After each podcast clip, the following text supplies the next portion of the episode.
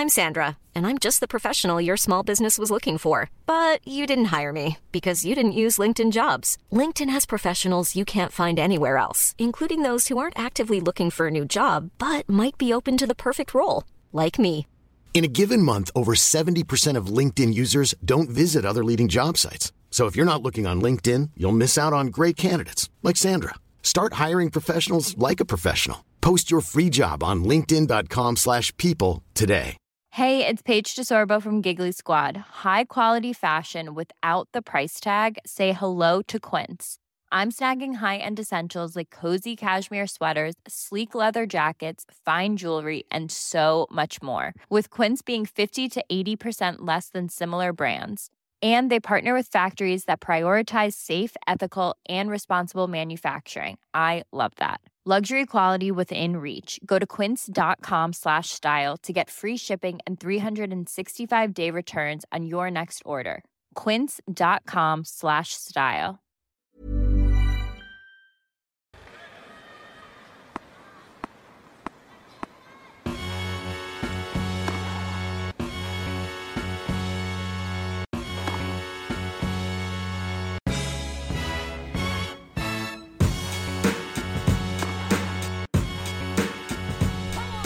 We are here at the All England Club. It is middle Sunday, weekend of Wimbledon. What an insane tournament it's been so far. We're up on the roof. You're going to hear some cheering in the background as we chat through what's happened so far in the tournament.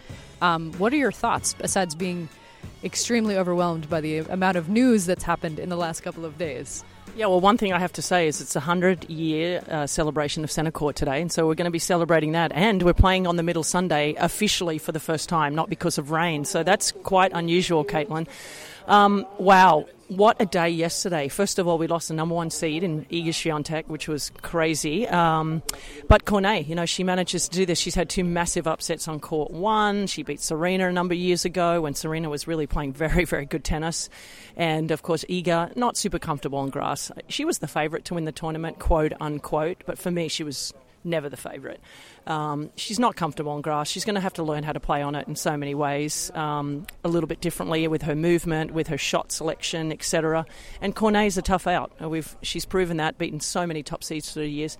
But can we just talk about the men? No, first we have to talk about the women. Because just to your point, Cornet is a giant killer. I mean, for a minute there, she had a winning record against Serena. I think she beat her twice in one season, three times in one season. Well, not in one season, but three times in her career, which is pretty unheard of. Considering the active players right now who have wi- multiple wins against Serena, the, the number's pretty s- pretty pretty small. But the women's draw is nuts. I mean, in that half alone, we have Cornet, Tomljanovic, Rybakina, Martic, Badosa Halep, Anisimova, and Harmony Tan, who ho- somehow keeps winning these matches after you know winning that nail biter against Serena in the first round. Just a thought on that part of the draw. What do you think is going to happen here with the women? I mean, obviously the other half is interesting too, but that one feels open to me. Well, to be honest with you, Harmony Tan uh, beating these players is not unusual because, I mean, look, she hits slice, she dices, she hits drop shots, she plays such an unusual style of tennis.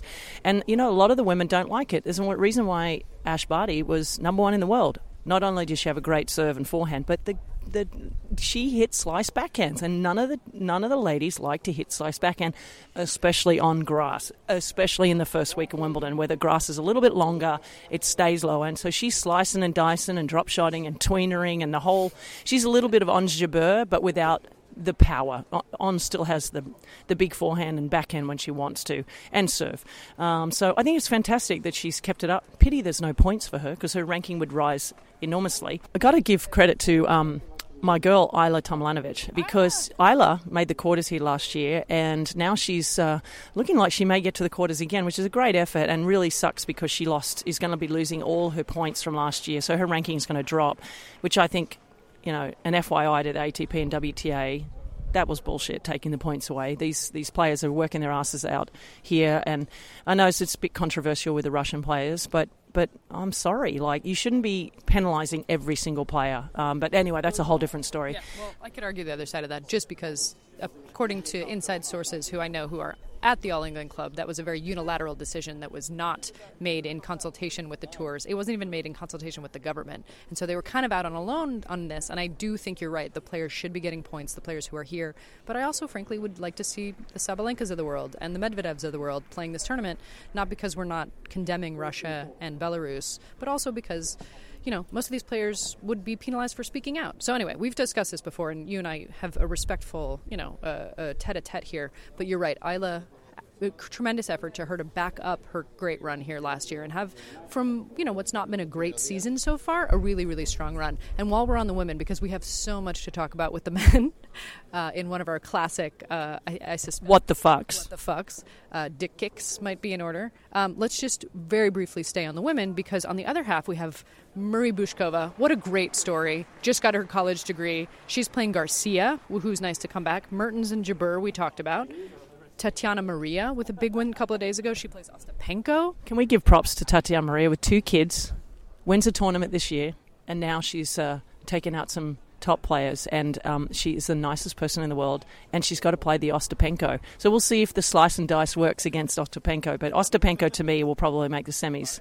Ostapenko's playing great. She had a really great run on grass before this. Um, yeah, she won uh, Eastbourne last year and lost, I believe, in the finals to Kvitova.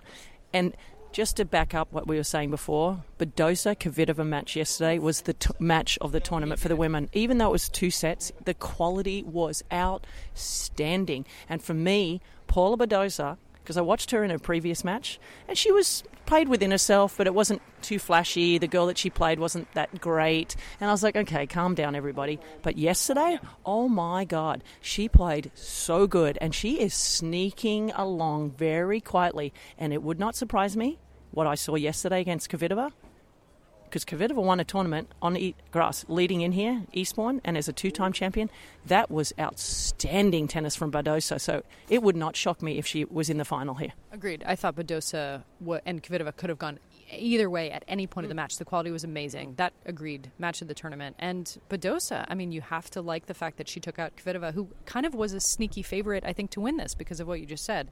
So rounding out that half of the draw, you got Hev Heather Watson. She's playing Jule Niemeier, the young German who's a big server. I like to call her Eva. Eva? Eva. That's how the English say Eva. Anyway.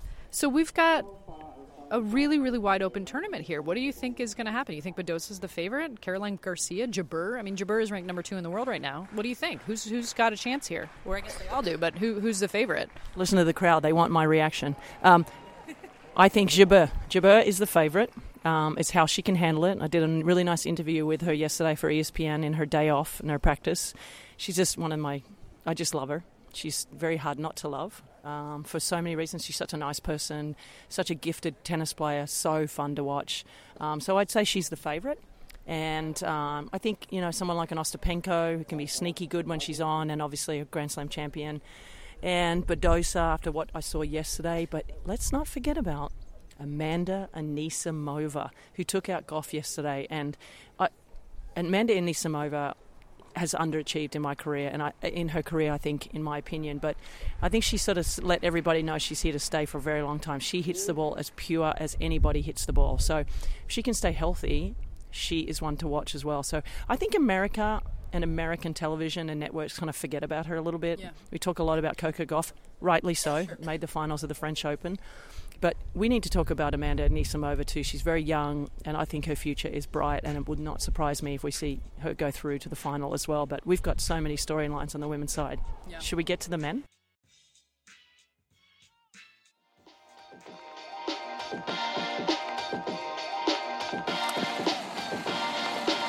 As you might have guessed, feeling your best starts with what you eat. Sakara helps you live a healthy, balanced lifestyle and truly enjoy it with delicious, plant rich, transformational nutrition that builds a foundation for living in your best body. I've been on the road now for a couple of weeks in a row, and I cannot tell you what a joy it's been to have fantastic Sakara meals delivered to my home. Rennae and I were lucky enough to have a couple of sent our way, and I cannot tell you enough how much of a reset it's given me just having this plant rich food on my plate. Sakara is a wellness company that's anchored in food as medicine. It's on a mission to nourish your body through the power of plants. And the food is filling, it's delicious, it's varied, it's exciting, and it really makes you feel like you're sort of in control of your own destiny in a way that I absolutely love. So, Sakara has been a wonderful partner this summer to the podcast. I just want to say thank you so much to them. And thank you so much to you because right now Sakara is offering our listeners 20% off their first order when they go to sakara.com slash racquet or enter the code at racquet checkout. That's Sakara, S-A-K-A-R-A dot com slash racquet to get 20% off your first order. Sakara.com slash racquet.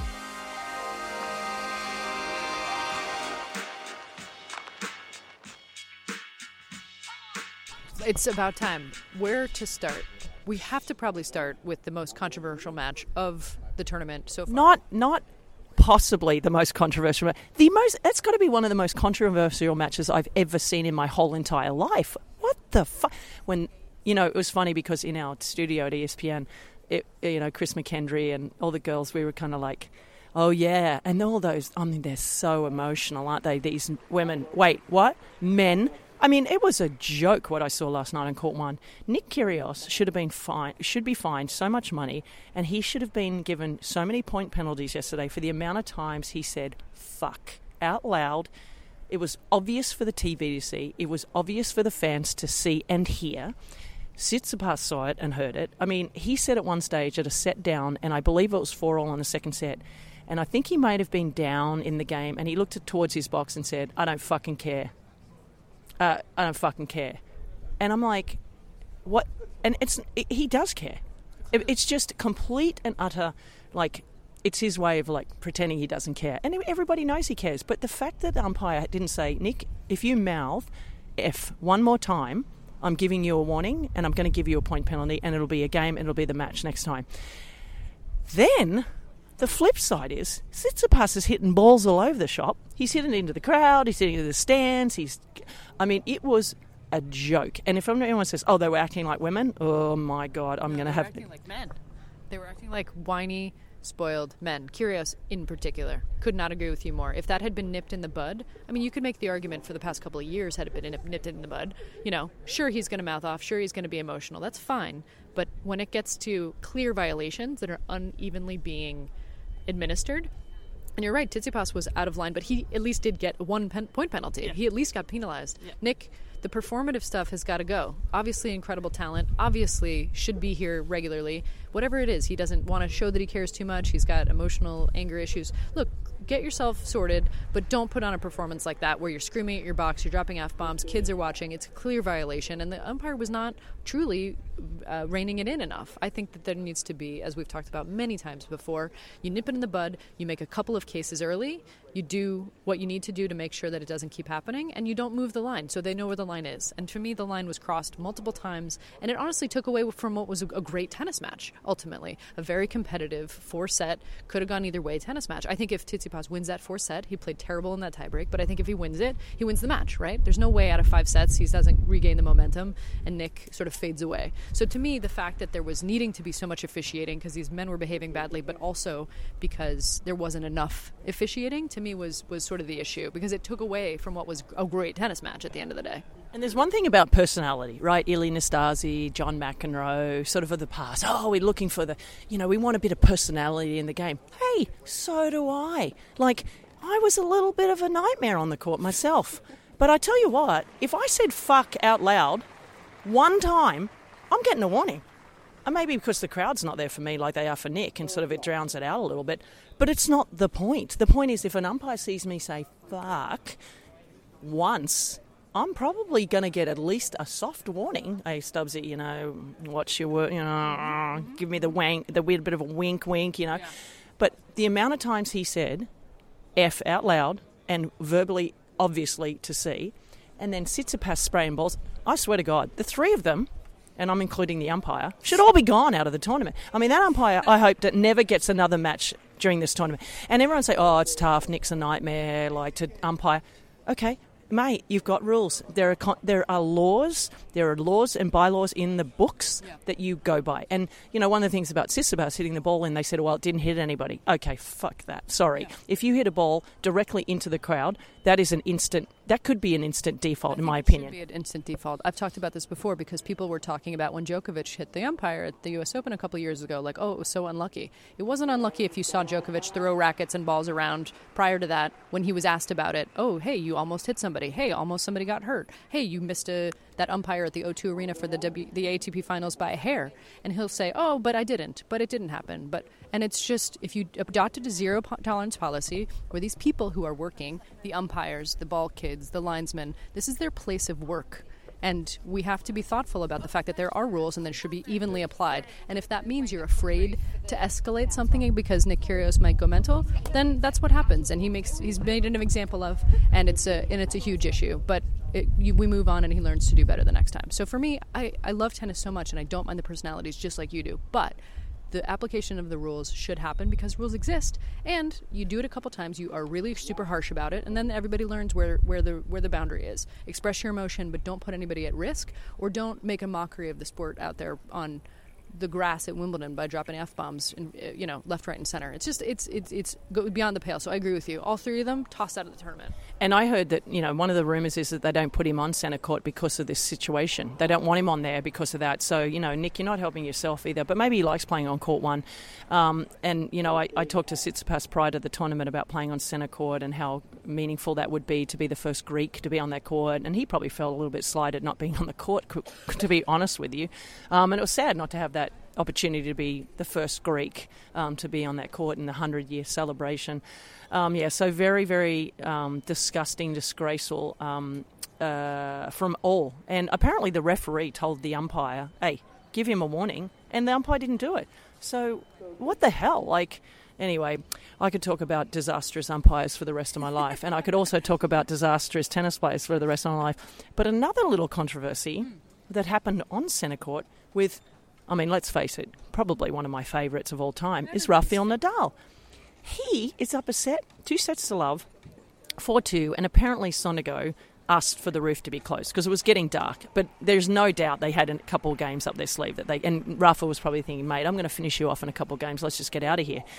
But then they closed the roof, and then when the roof um, came closed, uh, uh, Sonego played a, a, a bit of a good game to break Rafa, and Rafa was a bit pissed off, I think.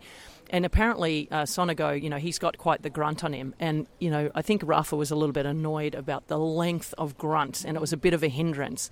So apparently, he's, he, I know he did, he calls Sonego up from the baseline to the net to have a little conversation about. It was like, listen, daddy needs to talk to you. Come up here. I'm going to tell you where things up. And apparently, he said, listen, you, you go and talk to the umpire.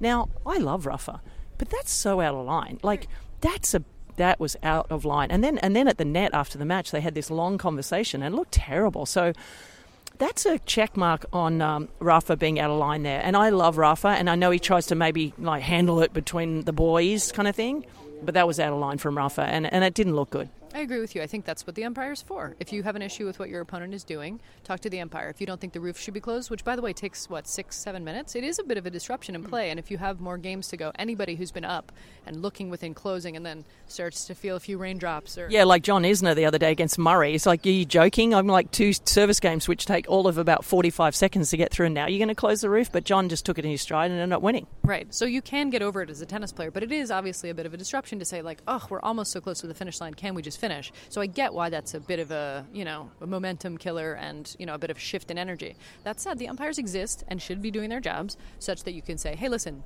I don't want the roof closed," or "Hey, listen, his grunt is now a hindrance," which is a little bit rich coming from Rafa just because his grunt is also not nothing. Yeah, but it doesn't prolong like Sonego. Sonego's is so bad. It's like it's like I mean, I don't want to get like into a- It's like a two-parter. It keeps going into your stroke, which I agree with you is where the that is where the line should be. But I think we can generally say, Rennae, as we have many, many times before, men, get get your house in order, get your shit together. What Seriously. what's going on? Get it together. I mean, we hear about all this complaining about oh the women's handshakes and blah blah blah, and the guys are so good at the net, and uh, you know, far out. Last night was just a bloody shit show. Bloody shit show. Well, speaking of being great at the net, I need to go catch the second half of Coco Vandeweghe, Alison Riske against one of the Chan sisters, Angel Chan. Aoyama, who are double specialists and absolutely brilliantly competing out on court three. So I'm going to go catch that with the Armitage family. And uh, I just want to say, Rennae, it is a delight to be doing with this with you after I haven't been here for a few years. On top of the roof, on a beautiful sunny day, middle Sunday, centenary of center court.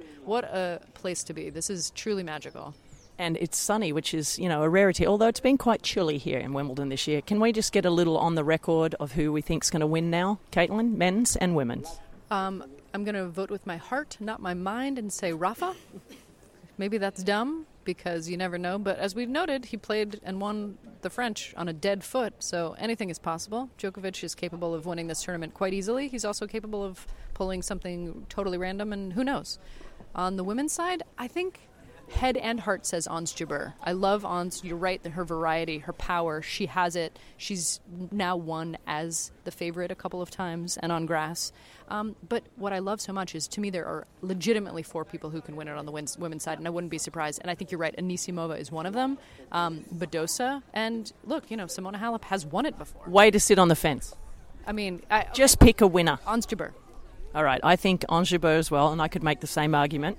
But Ons and I think uh, Novak Djokovic will win his fourth in a row and his eighth Wimbledon title because, you know, why not, men? Just keep breaking records. Caitlin, it's a joy to have you here. You're a pain in the ass, but I still love you. And uh, everybody, keep watching ESPN. Um, I know you complain about certain things about it, but we try our best and we try and give you everything that we can. Oh, and Rennae, good luck in the Legends. You've got a big mixed coming up. Any thoughts about that before we leave our audience uh, wanting more? Absolutely not. Do not watch any of that on ESPN Plus. Just tune in to the real tennis. Just although if I dive, I'll put it out on Twitter, I promise. All right guys, thanks for joining us. Listen to the crowd. Bye.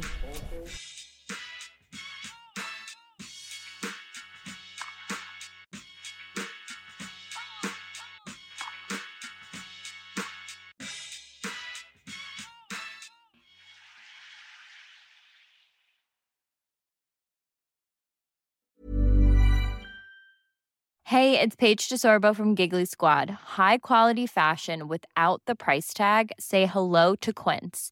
I'm snagging high-end essentials like cozy cashmere sweaters, sleek leather jackets, fine jewelry, and so much more. With Quince being 50 to 80% less than similar brands. And they partner with factories that prioritize safe, ethical, and responsible manufacturing. I love that. Luxury quality within reach. Go to quince.com slash style to get free shipping and 365 day returns on your next order. Quince.com slash style. Mom deserves the best, and there's no better place to shop for Mother's Day than Whole Foods Market. They're your destination for unbeatable savings, from premium gifts to show-stopping flowers and irresistible desserts. Start by saving 33% with Prime on all body care and candles. Then get a 15-stem bunch of tulips for just $9.99 each with Prime. Round out Mom's menu with festive rosé, irresistible berry chantilly cake, and more special treats. Come celebrate Mother's Day at Whole Foods Market.